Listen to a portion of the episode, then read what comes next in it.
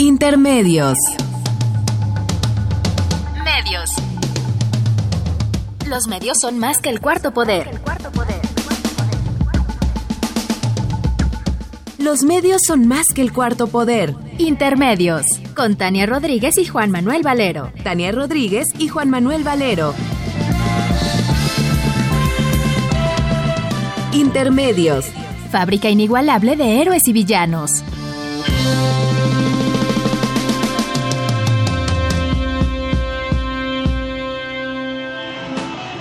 Intermedios.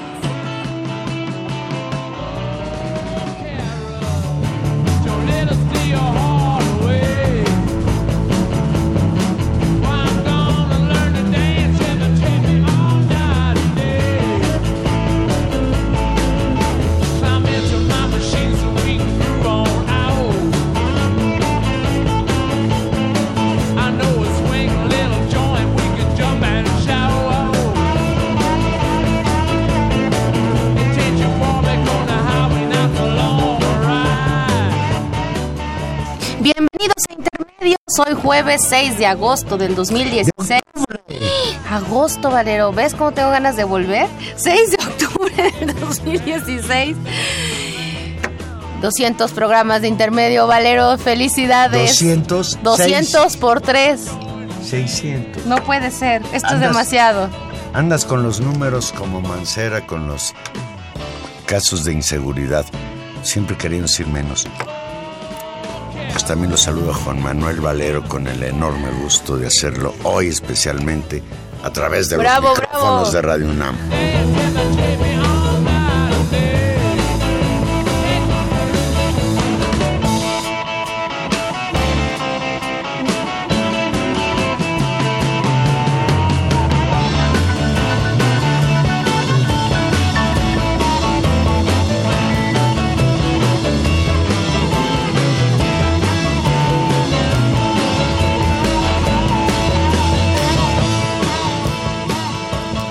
Sí, Tania, aunque tú no lo creas. aunque me rehúse cumplimos, cumplimos el 2 de octubre, pero bueno, el 2 de octubre fue domingo. Hoy estamos celebrando 13 años de transmisiones ininterrumpidas de intermedios a través de Radio UNAM.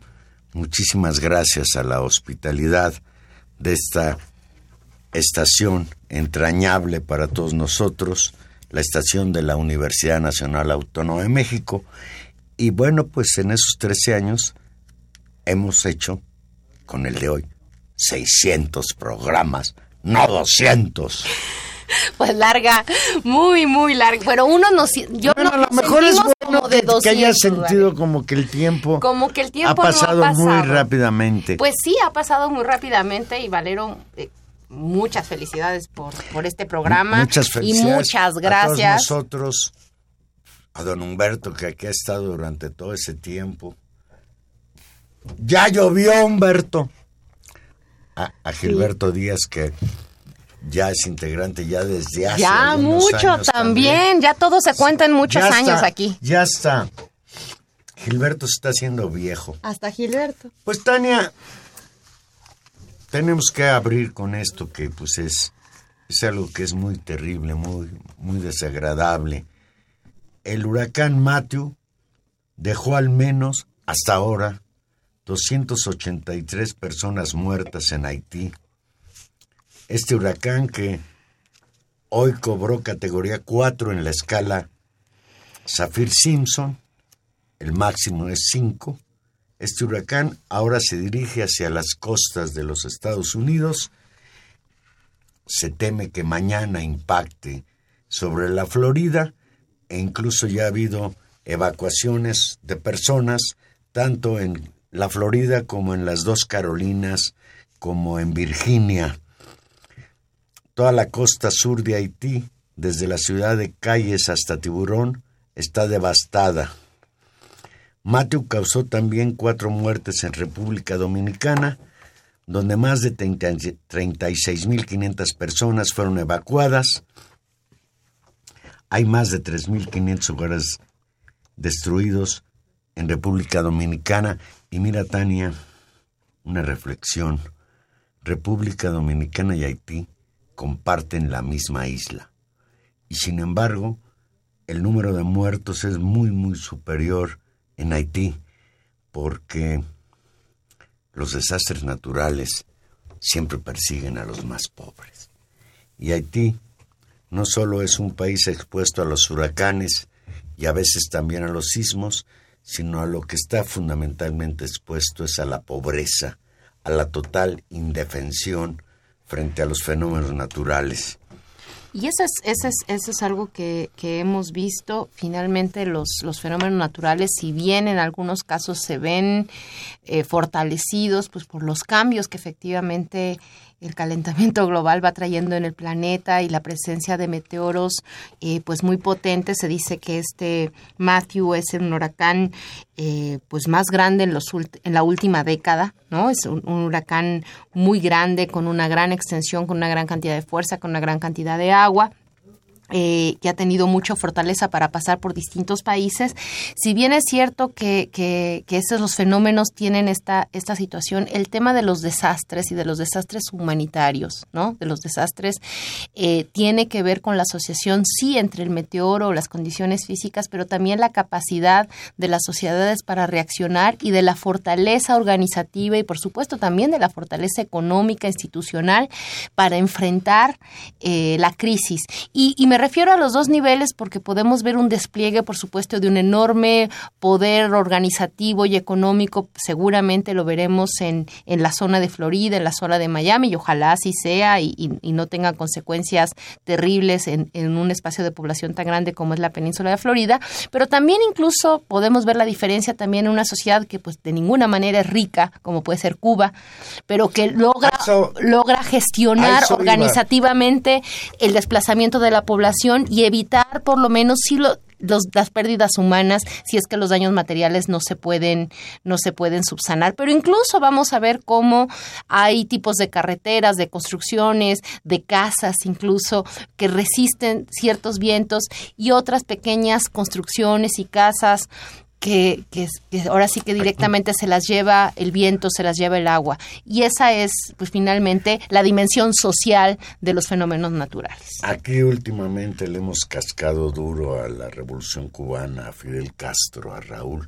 Pero sin embargo, en este, en este campo, como tú bien lo señalas, hay que reconocer que Cuba es ejemplar en cuanto a la previsión de desastres dicen los cubanos, o decían, ya no sé ahora si los cubanos sigan queriendo a Fidel, decían que los huracanes no entraban a Cuba porque le tenían miedo a Fidel. Eh. Pues un, una pena y, y, desde luego que la solidaridad eh, latinoamericana de los mexicanos se exprese con Haití, que las está pasando realmente feas esta noche. Y, un, y, una, y una tragedia digamos, ahí sí de llover sobre mojado, ¿no?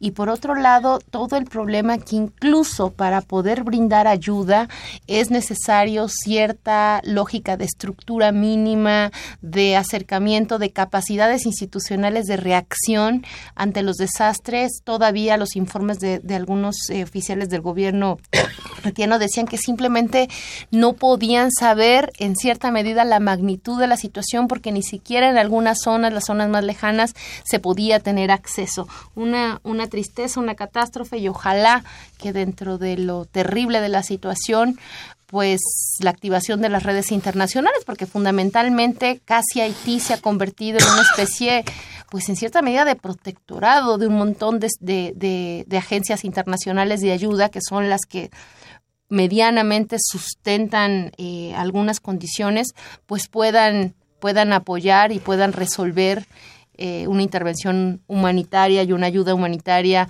a, pues las miles de personas que están en esa situación. Pues hay de tragedias a tragedias, Tania, y así como Haití sufrió el impacto brutal del huracán Matthew, pues los colombianos acaban de sufrir algo que a mí me parece inverosímil. Aquí hace ocho días nosotros festejamos con los colombianos que por fin parecía enterrarse esa guerra de más de 50 años entre el gobierno colombiano y las Fuerzas Armadas Revolucionarias de Colombia, que firmaron el acuerdo que pone fin a la guerra Este acuerdo lo firmaron el pasado 26 de septiembre. El presidente Santos llamó a un plebiscito para que la población en general opinara respecto a este acuerdo de paz. Y bueno, el domingo tuvo lugar dicho plebiscito y resulta que la mayoría de los colombianos que participaron en él dijeron no a la paz. No al acuerdo de paz con las Fuerzas Armadas Revolucionarias de Colombia. Votaron en contra el 50.2% de los votantes. Hay que decir también que el 60% de los electores se abstuvo. O sea, que ganó una minoría el derecho a decir no al acuerdo de paz entre el gobierno de Santos y las Fuerzas Armadas Revolucionarias de Colombia.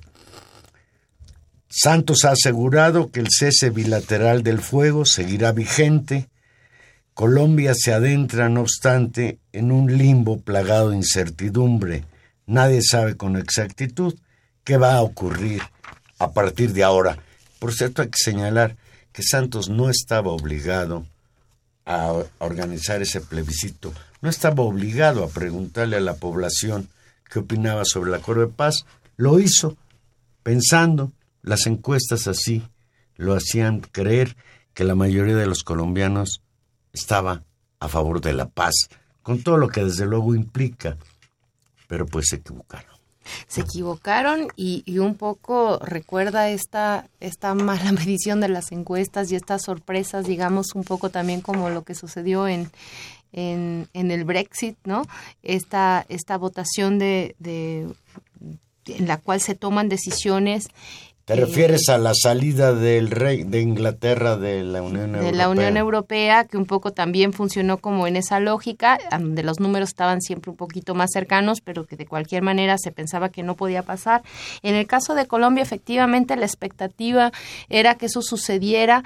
Eh, me parece que en cierta medida tenía una racionalidad política muy fuerte el tema de un respaldo popular a un acuerdo que sin lugar a dudas es complicado, que sin lugar a dudas es producto de una negociación política muy dura, muy complicada, que duró más de cuatro años de negociaciones entre el gobierno, las FARC, con mediaciones de, de, muchas personas, particularmente, digamos, toda la gestión que hizo la Habana en términos de, pues de hecho, las garantizar de paz se realizaron en La Habana. Claro, de garantizar las condiciones para esta negociación y que permitiera resolver un conflicto que por supuesto, y eso creo que es lo que nos debe digamos, ¿por qué nos debe importar el, el, el, caso colombiano más allá de la importancia en sí histórica de lo que sucede en un país hermano, sino eh, el tema de cómo las, sociedades, en función de ciertos conflictos, sí pueden llegar a niveles de polarización y de, de, de excesos en términos de las posiciones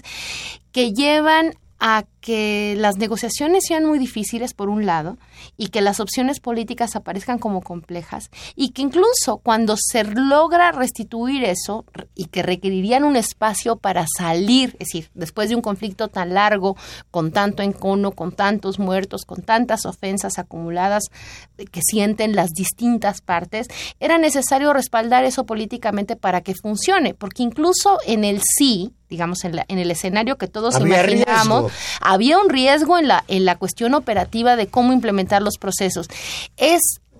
Eh, era esperable que, que, que, digamos, y era un camino que uno podría pensar como virtuoso y democrático, que ese respaldo se diera, y creo que nos deja con muchas dudas y con muchas reflexiones eh, el resultado en Colombia y mucha, mucha incertidumbre de qué significa la abstención de más del 60% de la población en un, sobre un tema que era central, eh, que era un tema histórico y que pone finalmente, eh, pues digamos, en duda la pues el futuro y como tú decías hay un escenario de mucha incertidumbre en Colombia hoy y de qué es lo que pueda pasar. Porque votar no a la paz es votarse a la guerra, estrictamente dicho. Yo traté de, de entender qué llevó a estas personas a votar por el no a la paz y encontré algunas explicaciones. Una es que no quieren que participen en política los líderes guerrilleros y tampoco están de acuerdo en que no paguen con la cárcel los crímenes que hayan cometido a lo largo de todos estos años. Y desde luego, es interesante también analizar la calidad, no solo la cantidad de los votos. Votaron por el no a la paz en las grandes ciudades del centro de Colombia, donde desde hace algunos años ya no sufren los estragos de la guerra. En cambio, votaron por el sí todos los estados de la periferia de Colombia, por llamarlo en esos términos geográficos, ¿sí? que son los que están sufriendo o que han sufrido de una manera más cruel lo que implica una guerra de estas características. Y desde luego, el gran triunfador se apellida Uribe, expresidente de Colombia, que sigue siendo un elemento de poder y que incluso trabajó mucho, hizo proselitismo por el no, recorriendo el país, universidades, etcétera. Álvaro Uribe es el gran ganador y de acuerdo con los analistas políticos, la piedra de toque de lo que pudiera suceder en Colombia en los próximos días. Sí, sin duda el, eh, la campaña por el no fue acrecentándose y se fue fortaleciendo y el gran actor, artífice, no solamente en términos públicos, sino en términos discursivos, en términos organizativos, es Uribe y todo lo que él significa en términos de pues de un gobierno muy largo en Colombia y de una influencia política enorme y de intereses no siempre muy claros con respecto a lo que se gana con la prolongación de la guerra y con lo que con lo que significa en términos de controles políticos, de miedo e incluso de control de ciertos recursos económicos eh, por parte de ciertos grupos políticos que se benefician de esta situación. ¿no? Entonces, en el caso de Uribe, una situación muy compleja y vale la pena eh, entender otra vez como todo el todo el problema eh, de los imaginarios políticos que se van construyendo y cómo están, cómo hay discursos, digamos, que se instalan. Eh, por buenas o por malas razones, pero que quedan muy instalados y que después es muy difícil desmontarlos o que se activan muy fácilmente. El tema efectivamente de la responsabilidad de las FARC en una serie, digamos, de acciones que, que no pueden ser reivindicadas como secuestros, como revolucionarias, efectivamente, y que han dejado, por supuesto, una gran inconformidad, ha sido eh, fundamentalmente impulsada por, por ciertos actores políticos, incluso por, por, ejemplo, por el Departamento de Estado norteamericano y ese tipo como un grupo terrorista y ha sido leído así. La lógica en la cual con grupos terroristas no se negocia y lo que supone es la aniquilación y toda esta lógica de confrontación y digamos de, de exorcizar a un, a un, a un enemigo total, ¿no? Eh, pues hace muy complicada la reconfiguración de ese actor en otra cosa, en considerarlo un actor político más, en considerar que si después de 52 años sigue existiendo, algo también de, de, enraizamiento social debe tener más allá, digamos, de todos estos excesos. Es muy difícil y por lo visto para ciertos sectores sociales que lograron movilizarse, muchas veces sectores urbanos medios, clases medias, clases medias altas, que se sienten afectadas o amenazadas por un acuerdo que en la retórica de Uribe fue vendido como un acuerdo que favorecía la impunidad de un actor que se considera ilegítimo, pues tuvo un eco muy fuerte más allá de que múltiples actores, incluido actores que fueron incluso secuestrados, ofendidos o, lastimados por las FARC, decían hay que caminar hacia un acuerdo de paz porque es el futuro de Colombia, es el futuro de la sociedad colombiana y, y justamente pues que los acuerdos más duros y los acuerdos de paz, pues se construyen en el marco justamente con gente que a uno no le cae bien, conjunto con una no comparte ideas y que hay que aceptar eso y que los acuerdos políticos son eso. era un ejercicio de mucha madurez y por lo visto pues ganó esta, esta retórica eh, digamos, mucho más fácil de construir amigos y enemigos. Y creo que eso nos debe hacer pensar también sobre lo poderoso de ese tipo de discursos. Porque por otro lado no habría que olvidar que, al menos en los últimos 20 o 30 años, la guerra de guerrillas en Colombia, la violencia generada por las FARC y por la confrontación con el gobierno colombiano, pues está imbricada en la violencia del narcotráfico. Y los narcotraficantes, las bandas de narcotraficantes famosísimas colombianas, ¿sí? Pues han sabido lucrar también con este estado de indefensión de muchas entidades en el país. Es indudable que el triunfo del no es el triunfo de Álvaro Uribe, el no silencioso. El expresidente Álvaro Uribe llegó al plebiscito del domingo tras dos derrotas electorales, una nacional y la otra regional, y aún así, con menos recursos propagandísticos que el propio gobierno de Santos para impulsar la campaña a favor del sí, a favor de que se respeten los acuerdos de paz con las FARC, venció Uribe el exmandatario sale reforzado y surge como el gran vencedor de una elección que se echó a las espaldas y en la que logró casi seis millones y medio de votos que dijeron no al acuerdo de paz. Valero, valdría la pena. Ya hasta se tuvieron que reunir. Ayer ya hubo la primera reunión. Santos tuvo que reconocer que tiene que platicar con quienes votaron o representan a los que votaron por el no. Y ayer, después de mucho tiempo sin tener un una relación con él. Después de seis años, fíjate, sin encontrarse, ayer se reunieron el presidente de Colombia, Juan Manuel Santos, y el exmandatario Álvaro Uribe para pactar la posibilidad de que no se empantane la paz en Colombia.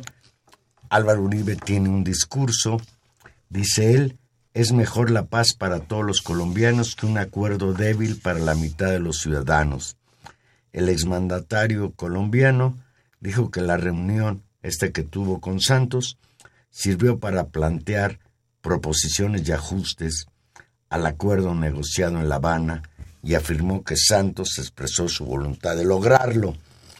Hay que decir aquí, Tania, que de acuerdo con las características del acuerdo firmado el 26 de septiembre, no hay cambios. Lo que firmaron ahí es inamovible.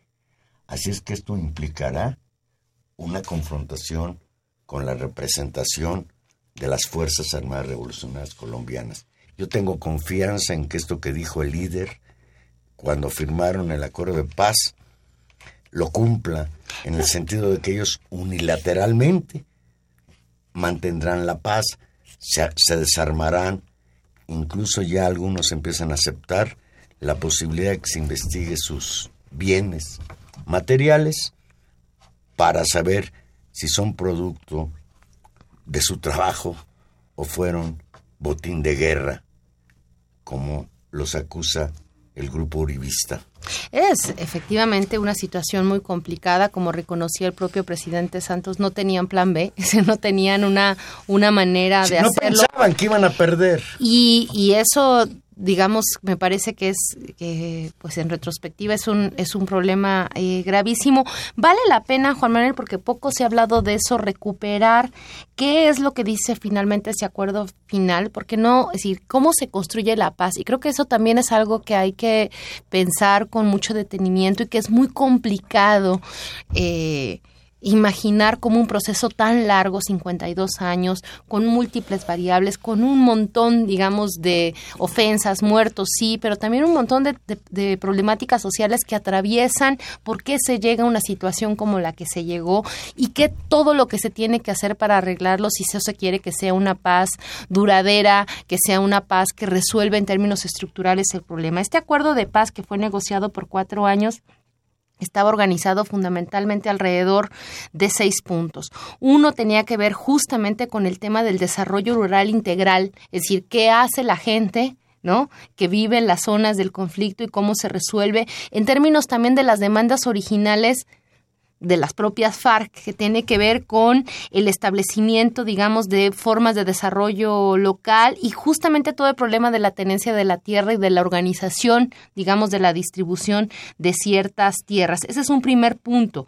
El segundo punto tiene que ver con la participación política y que fue uno de los puntos más contrariados o que más usó digamos, eh, los, los favorecedores del no para impulsar el proyecto. Y tenía que ver con la facilitación de la creación de partidos, particularmente el tránsito de las FARC a convertirse en un partido político, con mecanismos de, sí, de lógicas de, de, de transparencia en las elecciones, pero fundamentalmente garantizaba lugares de representación política a las FARC en algunos espacios y en la creación, digamos, de ciertas garantías de participación política, que fue algo que eh, fue muy criticado, que es difícil de comprender en términos, digamos, de una lógica muy clásica de la representación de la democracia liberal, pero que tiene también su sentido en términos de garantizar la voz de un adversario político que pasa de estar fuera del sistema existiendo a estar dentro del sistema político y que finalmente les daba una garantía de negociación. El tercer asunto tenía que ver justamente con lo que tú decías, con que este conflicto político de desigualdad en un primer momento, de reivindicaciones de tierras y de reivindicaciones, digamos, clásicas de las guerrillas o de los proyectos revolucionarios, se ve atravesado a lo largo de esta historia de 52 años por el problema del narcotráfico y por el problema de qué se pasa con cientos de comunidades que hacen, digamos, del trasiego, del sembradío de drogas, pues una manera de solventar también la vida cuando esos productos están este pues son ilegales. Y eso significa una reconversión productiva, una reconversión organizativa y todo ese proyecto que eso significa, por supuesto, en acciones, sí bien de desarrollo al crimen organizado, pero también pues de desarrollos comunitarios, porque si no, pues qué termina siendo la gente. El cuarto punto, y que ese también fue muy disputado y uno de los también de los puntos eh, muy difíciles, tenía que ver con el tema de la justicia, como tú decías. ¿Qué pasaba con eh, los juicios? Vimos incluso en el marco de las negociaciones y en el marco, digamos, de eh, algunos juicios que se empezaron a, a desarrollar, escenas terribles donde se enfrentaban, digamos, víctimas y victimarios de un lado y del otro, ¿no? Aclarando qué fue lo que pasó. Todo el tema de la justicia, de las comisiones de la verdad y de la identificación de víctimas, de asesinatos, de desaparecidos, de saber qué pasó, las familiares que siguen pensando qué pasó con mi pariente que no encuentro, quién mató a mi pariente, eh, todos los series de crímenes que se fueron acumulando y que se vuelve todo un problema eh, institucional, político y ético que requiere mucha, mucha, mucha madurez social con respecto a cómo construir una lógica de perdón y de tolerancia y de aceptación a crímenes del pasado. Hay una cosa importante que hay que señalar por otro lado. Llegan al acuerdo de paz las fuerzas armadas revolucionarias de Colombia, llegan al acuerdo de desarmarse, después de haber sido derrotados en sus objetivos fundamentales, que era derrocar al régimen colombiano y construir un poder popular. Ese objetivo, planteado hace 52 años, no se cumplió y también nos permite reflexionar respecto a la viabilidad de la lucha armada como posibilidad de cambio en América Latina. Creo que esta experiencia colombiana en este sentido podría hacernos pensar que hoy por hoy no hay posibilidades de que un movimiento armado como lo fue el movimiento que llevó al triunfo de la Revolución cubana en 1959 pueda darse en América Latina. Esto también hay que asimilarlo. Y mira, Tania, el asunto está por discutirse, se ha abierto una discusión, dice Uribe que ellos no es, no es que estén en contra de la paz, pero consideran que faltan elementos para poder convertir a la paz en un planteamiento de unidad nacional Claro, pero y eso- no de división. pero en ese es ese un- sentido, yo creo que tendríamos que recoger, retomar el caso y tratar incluso de invitar a alguien que, que haya estudiado cabalmente qué está pasa, qué pasó con la con la lucha guerrillera en Colombia y cómo ve el porvenir. Claro, pero el tema de las unidades nacionales, y hay que recordarlo, tienen un problema grave y es que que construyen una especie de acuerdo unitario, digamos, bajo una ficción donde casi No, siempre... no, en eso estoy de acuerdo donde casi contigo. siempre hay un Eso otro- es lo que dice Uribe. Claro, donde casi siempre hay un otro excluido. Y aquí el tema es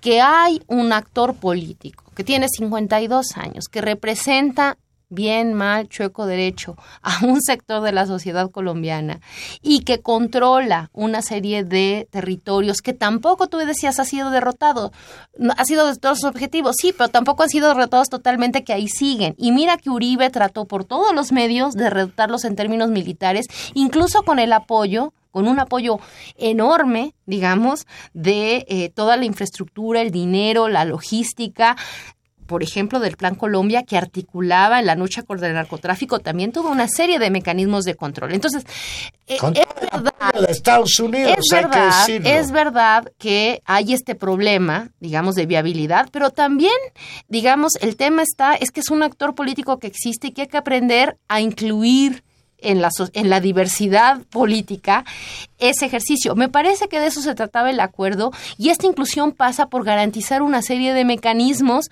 tanto sociales como políticos, como institucionales que lo estén.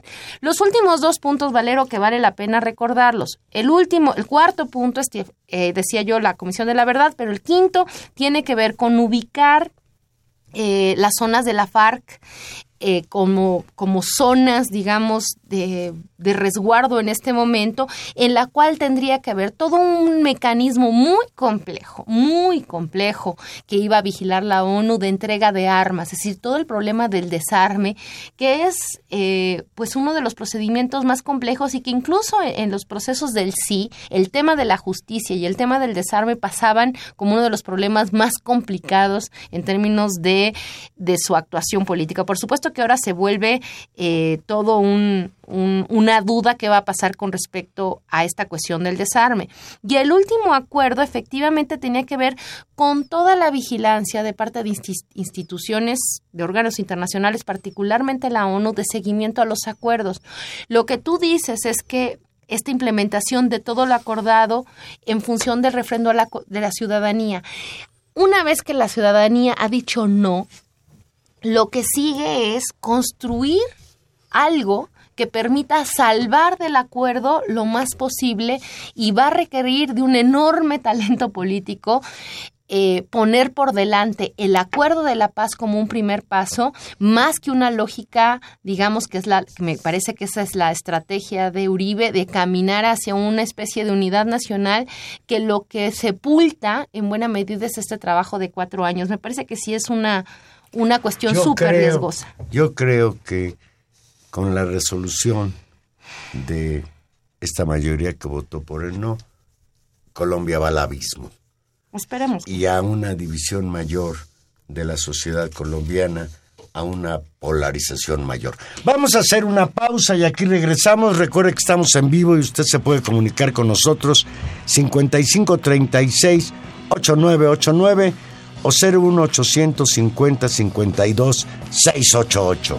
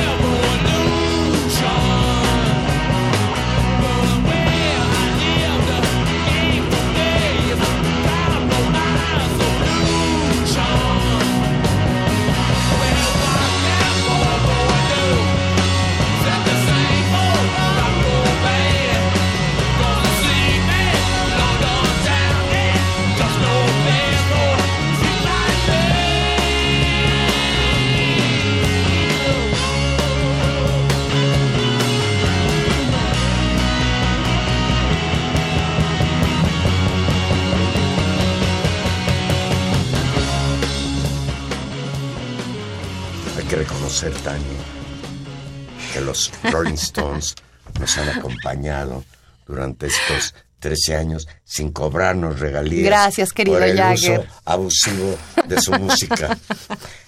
Muchas gracias a los señores estos de Londres, los Rolling Stones, tan queridos por nosotros. Bueno, hay que reconocer que los hemos apoyado mucho dando a conocer su Por música. cierto, hay que anunciarlo también, aprovechando el, el- el paréntesis, que hoy se anunció que por fin van a grabar un nuevo disco. ¿Pero nuevo de estudio, nuevo? Nuevo, ¿O una recolección más de éxitos, nuevo, Valero? Nuevo, no, no, nuevo. No, lo, no leí con, con atención toda la nota, pero me dio mucho gusto saber que a fin de año tendremos un nuevo disco de los Rolling Stones. Pues ojalá. Pues seguimos con el rock and roll, Tania. Y mira, yo venía pensando ahora que septiembre fue un mes durísimo, durísimo. Terrible. Y que se extendió a los dos primeros días de octubre, el sábado y el domingo pasados. Y que como desde el lunes para acá hemos tenido cierta tranquilidad, cierto espacio para no sentir que es tan frenética la vida eh, aquí en este país. Pero bueno, vamos al frenesí que levantó el concierto del señor Roger Waters, ex integrante del famosísimo grupo inglés Pink Floyd, que según algunas crónicas convirtió el zócalo de la Ciudad de México en un sueño. Durante el concierto del sábado en la noche, que según algunos será recordado como un día de protesta, un día memorable. Ante decenas de miles de personas, Roger Waters cimbró al zócalo de la Ciudad de México con un mensaje que leyó dirigiendo la mirada hacia Palacio Nacional. Señor presidente, sus políticas han fallado. Escuche a su gente. Los ojos del mundo lo están observando. En punto de las ocho de la noche, una descomunal explosión de adrenalina, sudor, alaridos de alegría y música exquisita se inició en la Plaza de la Constitución.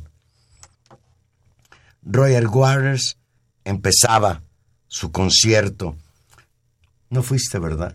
No me lo recuerdas, Valero. No, no fui. Yo tampoco. No, qué, qué culpa tan horrible. seguí Yo también lo vi en streaming. En, en, pues no sé cómo se llama eso, yo no le sé mucho, pero Bueno, lo vi por internet. yo hasta le hago publicidad. Yo lo vi en a través de, re- de Reporte Índigo que estaba ahí. Muy bien. No, fantástico. La transmisión sí. fue muy buena, pero haber estado ahí, pues era, sí era Eh, como este, una... Este reportaje en, en el que me estoy basando para decir estas linduras sobre el concierto es del señor Pablo Espinoso de la Jornada, que es un magnífico reportero. Dice él, no había espacio entre persona y persona. Cada cuerpo se amolda al de al lado y a los otros cuerpos. El público de Roger Waters estuvo conformado esa noche por un solo cuerpo, uno de miles de personas. Y mira, lo que se cabe destacar es que un concierto de, rock and roll fue al mismo tiempo un acto de protesta. Cada vez que se callaba Roger Waters en sus rolas, el grito más insistente que se escuchaba era fuera Peña Nieto.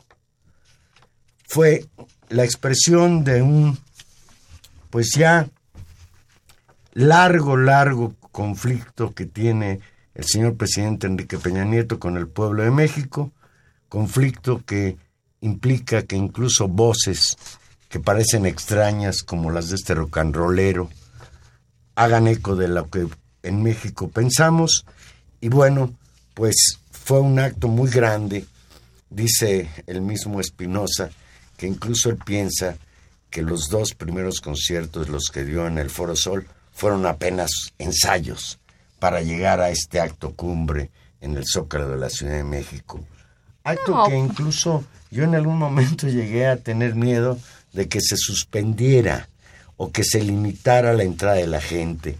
Sí, creo que se intentó, pero la masa arrasó. Yo, Yo conozco gente que incluso no llegó ni a 5 de mayo y que al mismo tiempo piensa que disfrutó igual. Creo que el sonido era Estupendo. espléndido y se escuchaba en todo el, el primer cuadro de la, en el corazón mismo de la nación. Claro, yo creo que por supuesto es un evento que... Ah, y a espaldas del estrado, ¿quién crees que estaba? La catedral. No, fantástico. Las imágenes, me imagino que todo mundo las hemos visto. Eh, circularon fotos fantásticas en internet, efectivamente, del, Zócalo convertido en, en- un escenario y un performance, digamos, con la gente, con la música, con la iluminación. Increíble. Es decir, que eh, Waters se caracteriza por traer unos escenarios y un y unas un sistema de sonido eh, increíble, con lo cual efectivamente, y ahí ojo para los técnicos de sonido del Zócalo, es decir, sí se puede escuchar bien las cosas en el Zócalo cuando se quiere y se produce Cuando se correctamente. tiene tecnología y, De punta, ¿no? y de punta en yo lo que rescato, Juan Manuel, efectivamente, por un lado es este acto político concreto de denuncia y de sentirse, digamos, eh, con voz y con escenario, eh, gracias a la, a la figura de Waters, de una serie de, de- ofensas que todos sentimos como propias, la, la cuestión de los desaparecidos en general, particularmente de los 43, eh, la indignación que causa esta especie de sordera eh, del gobierno y de no respuesta, eso, eso creo que es muy importante, pero también rescato como algo que tú dices en un mes tan fatídico, en una ciudad que durante los últimos meses casi años habíamos perdido el zócalo como un espacio de, de expresión política.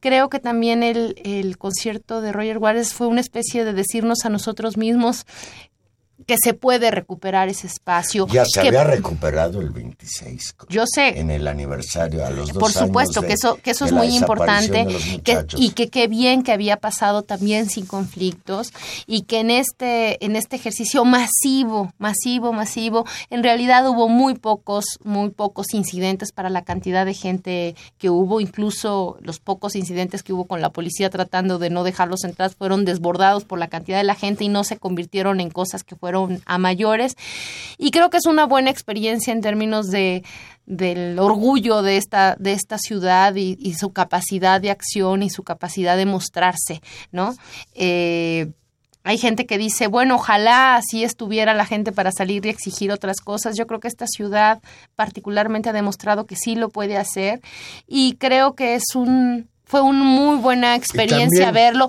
Fue fantástico ver el mensaje a Trump, fue más fantástico ver el renuncio renuncia ya. Creo que es un, muy buen ejercicio también- ciudadano. Otra cosa importante a destacar es que sí es posible llenar el zócalo de la Ciudad de México sin acarreados. Mm. Sí. Y Roger Waters no necesitó traer camiones del Estado de México llenos de gente, como sí lo requirió Enrique Peña Nieto para dar el grito el 15 de septiembre. Y bueno, Tania, el domingo, el domingo fue 2 de octubre y seguimos repitiendo muchos a lo largo de estos 48 años, 2 de octubre no se olvida. Y te soy sincero, tengo la impresión de que poco a poco se va olvidando en la conciencia de la gente. Han pasado demasiados años, casi 50 ya, de aquellas jornadas del movimiento estudiantil y pues lo que hemos visto a lo largo de estos cincu- 48 años es que todavía no hay tregua para los jóvenes. Ahí está el recuerdo de la matanza del 2 de octubre en la Plaza de las Tres Culturas contra un movimiento estudiantil inerme que por lo único que peleaba era por una apertura democrática, por formas más civilizadas de convivencia en la ciudad mexicana. Y pues nosotros seguimos lamentando lo que sucede con los jóvenes, con esta cosa brutal que es Ayotzinapa, la desaparición forzada de estos 43 muchachos que ya cumple dos años y todavía no sabemos qué pasó con ellos. Pues como siempre, el recorrido de la manifestación del domingo para conmemorar los acontecimientos de 1968 partió de Tlatelolco, de la mismísima Plaza de las Tres Culturas, hacia el Zócalo de la Ciudad de México. Participaron ahí gente de Ayotzinapa estudiantes de Champingo, de la UNAM, del Instituto Politécnico Nacional y desde luego los viejitos integrantes del Comité 68 y de otras organizaciones. El recorrido de Tlatelolco al Zócalo capitalino comenzó cerca de las 12.50 horas, avanzó por las calles del eje central hasta llegar al Zócalo. Ahí, Félix Hernández Gamundi, líder estudiantil en representación del Comité 68, dijo, reclamamos que esta manera del Estado y del gobierno para tratar con el pueblo termine de una vez por todas. Por eso seguimos reclamando a 48 años la acción de la justicia para el caso del 2 de octubre, del 10 de junio, de la llamada Guerra Sucia, de los crímenes en Acteal, Aguas Blancas, El Charco, Tanguato, Nochistlán. Así cerró el mitin en el Zócalo Capitalino a 48 años de aquel movimiento estudiantil en la Ciudad de México fundamentalmente. Pues Valero, yo, tú decías que tal vez se, se olvida el 2 de octubre. Yo creo que hay una... Es decir, hay, hay estudios sobre cómo, cómo se recuerda me- o no se recuerda te- el... Te voy a decir la imagen Ajá. que siento yo. Siento que ya para los jóvenes de hoy, por ejemplo, los estudiantes que tengo ahora son chavitos de 20 años. Hablarles de 68 es como cuando yo era chavito y me hablaban de la Revolución Mexicana, ¿sí? La siento uno lejana en el tiempo. Y quizás con ello, pues también se van enterrando y quedan asignaturas pendientes. No ha habido justicia todavía, cabal. No sabemos bien, Fíjate. a- ni siquiera ciencia cierta, cuántos muchachos murieron esa noche en Tlatelolco. Yo, El dato más cercano que yo tengo es con el que yo, de alguna manera, he, he querido comulgar. Es aquel que Octavio Paz, cuando renunció a la Embajada de México en la India, manejaba. Decía Octavio Paz, basado en el periódico británico The Guardian, que habían sido alrededor de 500 personas las que habían sido asesinadas esa noche, la noche más larga en la historia de la Ciudad de México en los últimos 50 años. yo, digamos, comparto que tal vez en el, en el tiempo histórico, 48 años, casi 50, para las jóvenes generaciones resultan pues ya un, un trecho, casi medio siglo, y por lo tanto un, podría haber una especie de desvanecimiento. Sin embargo, eh, creo que esto hubiera sido posible si realmente hubiera pasado una especie como de normalización institucional, que efectivamente se hubieran que el país estuviera más o menos estable. Me parece que, que los últimos hechos de violencia en general, todo este cúmulo de citas, desde la Guerra Sucia posterior a 68 hasta el Charco, Aguas Blancas, Acteal, eh, genera todo un tema, digamos, de, de que algo no marcha bien y sigue no marchando bien. Pero me parece que con el tema de, de los 43, eh, Valero, se articula de manera muy fuerte eh, una especie de sensación de que de 68 al día de hoy hay un tema, digamos, de agravio permanente y de violencia política que, digamos, dicho de otra manera, que se repite de distintas formas y bajo ninguna circunstancia quiero decir que las condiciones del 68 y lo que sucedió en Ayotzinapa sean similares, pero que sí hay una constante de reaparición y de fortalecimiento de la violencia política y que los cuerpos de, de esos jóvenes estudiantes del 68 reviven en cierta medida en los cuerpos y en las denuncias de los de los normalistas eh, desaparecidos. Y creo que eso permite actualizar si tal vez no el conocimiento absoluto de los hechos que es de la, de la plaza de Tatelolco, sí, la, sí dos cosas. Uno, el sentimiento, digamos, de ofensa y de responsabilidad del gobierno frente a la sociedad, frente a estos hechos, no solamente por el ejercicio de la violencia, sino también ante la ausencia de una justicia que repare. Y ahí es donde creo que, que, tenemos que voltear a ver por muchas razones también lo que sucede en Colombia con respecto a lo que vamos a tener que enfrentar algún día con otras dimensiones, con otra lógica, pero que tenemos que en algún punto enfrentar como sociedad, que es todo el tema de la justicia transicional y de una verdadera comisiones de la verdad que efectivamente se hagan cargo de los crímenes del pasado, que aquí muchas veces hem- hemos dicho del pasado y que desgraciadamente siguen pasando y que no se solventaron Fíjate, fíjate, finalmente en el gobierno de Vicente El- Fox. El sábado, como lo comentamos hace un ratito, Juárez lo último que le dijo a Peña Nieto, señor presidente, los ojos del mundo lo están observando.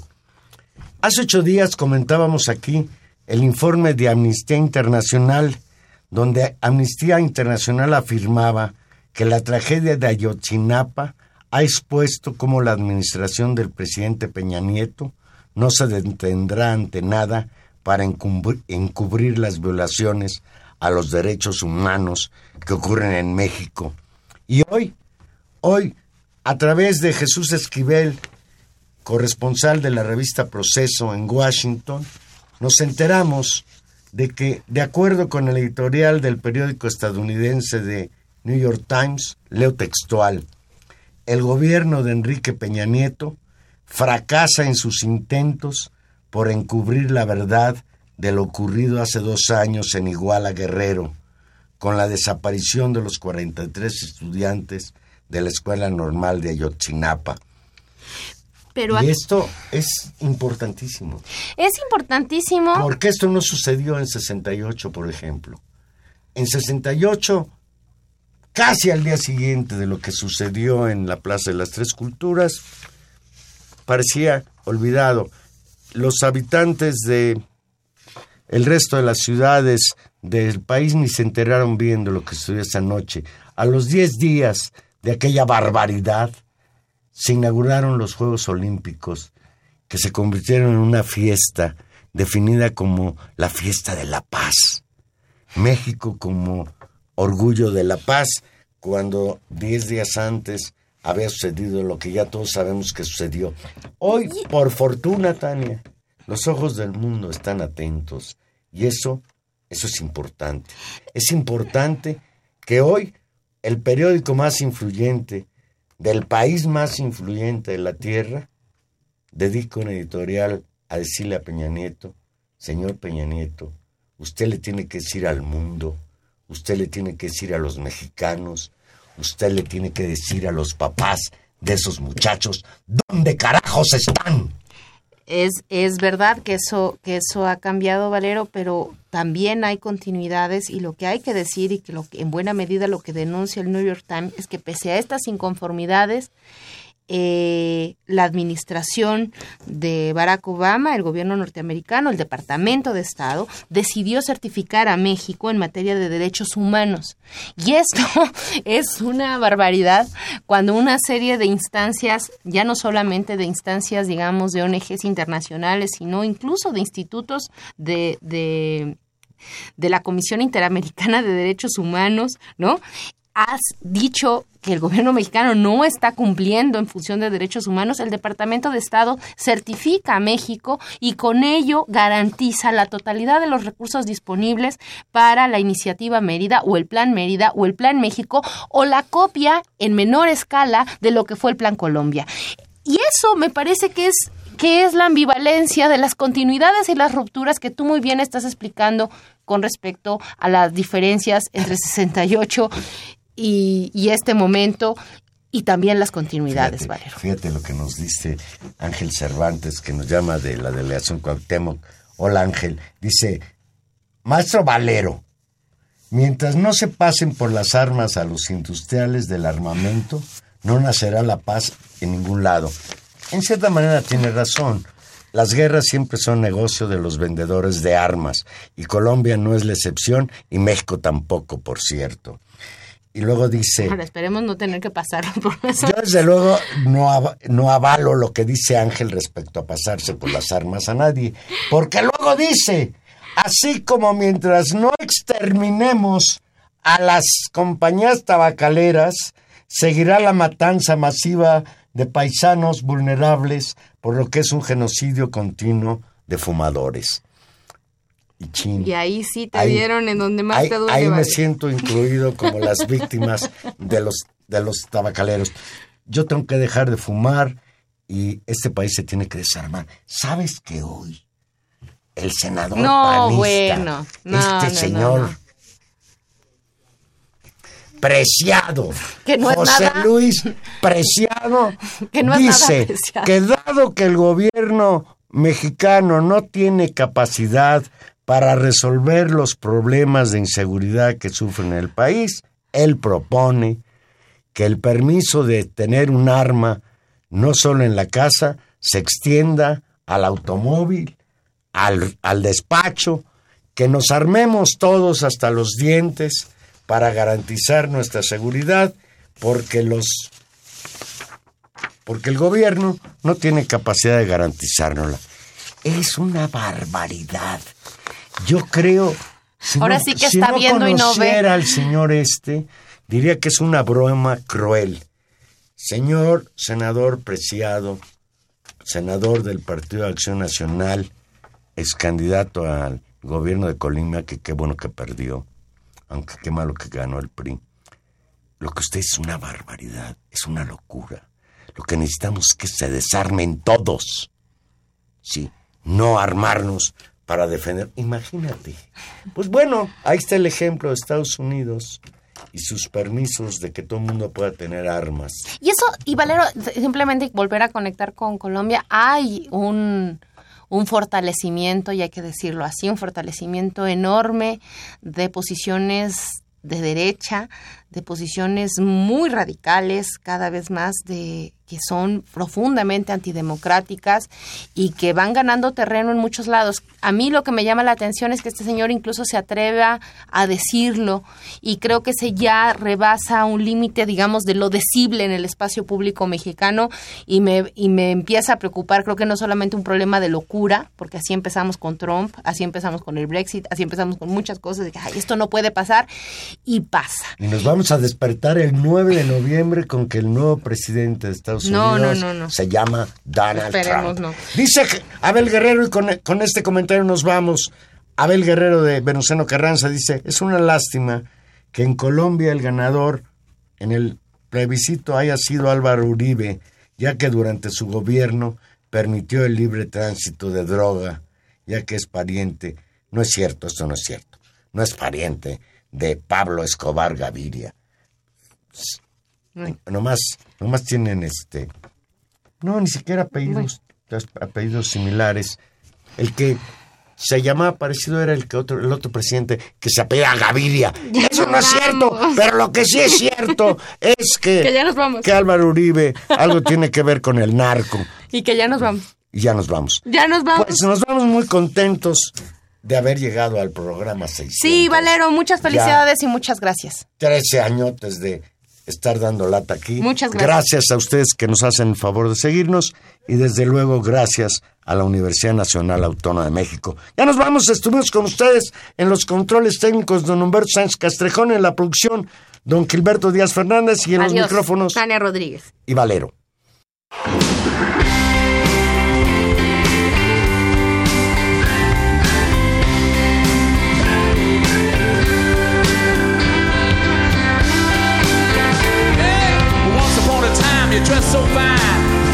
a dime in your prime. And then you. Yeah, people call, send me where I die, you're bound to fall. They thought that they were just kidding you. You used to laugh about everybody that was hanging out. And now you don't.